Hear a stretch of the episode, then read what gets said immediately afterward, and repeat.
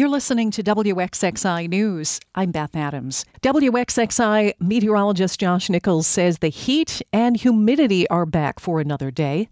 Rochester and the Finger Lakes and most of western New York are under a heat advisory from 11 a.m. until 8 p.m. this evening for heat index values that could be as high as the upper 90s. And that comes with a reminder to drink plenty of water and stay out of the heat and the sun. And remember, young children and pets should never be left alone in a vehicle. Air quality is not a problem so far today, but Monroe County's public health commissioner says as long as wildfires burn in Canada, local residents will need to deal with poor air quality from time to time.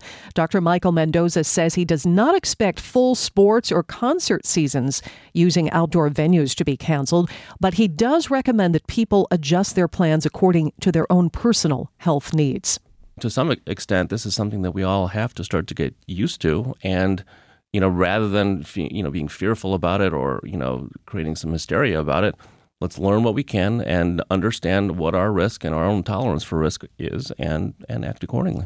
Mendoza was a guest on WXXI's Connections with Evan Dawson. He recommends wearing a mask when the air is of lower quality.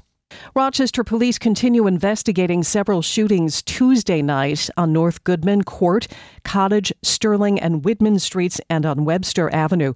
Seven people suffered non life threatening injuries.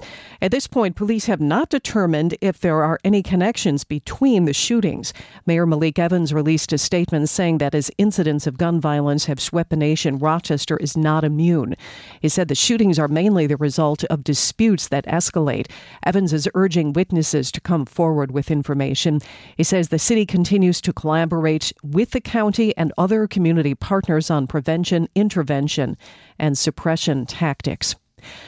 New York State is trying to encourage more people to work in state government. WXXI's Randy Gorbman explains this involves streamlining the test taking process. Governor Kathy Hochul announced recently that civil service exam application fees are now waived for all of the state civil service tests through December of 2025. Hochul says the removal of fees was one of several actions contained in the new state budget to help modernize New York's public workforce. The governor released a statement saying that as New Yorkers are grappling with an affordability crisis, civil service exam fees place another burden on job seekers who may be looking for a career in state government. Other actions taken by the state include expanding New York's hiring program to increase job opportunities for individuals with disabilities. Hochul recently announced there are thousands of state jobs open in the health and human services fields across 10 state agencies, and that is to help address a workforce shortage in some critical areas. Randy Gorbman, WXXI News. The Gates Chili Central School District is providing free meals throughout the summer for children and teens. They will be provided at Gates Chili Middle School. Lunches will also be offered at three local parks. Janice Phillips is the district's school nutrition director. She says the meals are for anyone in the community. There are no income qualifiers, there's no geographic qualifiers. We do encourage the community to come in sit down with the family, have a meal, um, and you know, and people see each other here at the cafeteria when they come in to eat with their kids. The program is funded through the USDA. Breakfast and lunch will be offered Monday through Friday until August 11th. A local nonprofit is hosting its annual super sale to raise money to fund its services for refugees arriving in Rochester. The Saints Place super sale features donated new and used furniture, art, books, toys, household items, clothing, and more.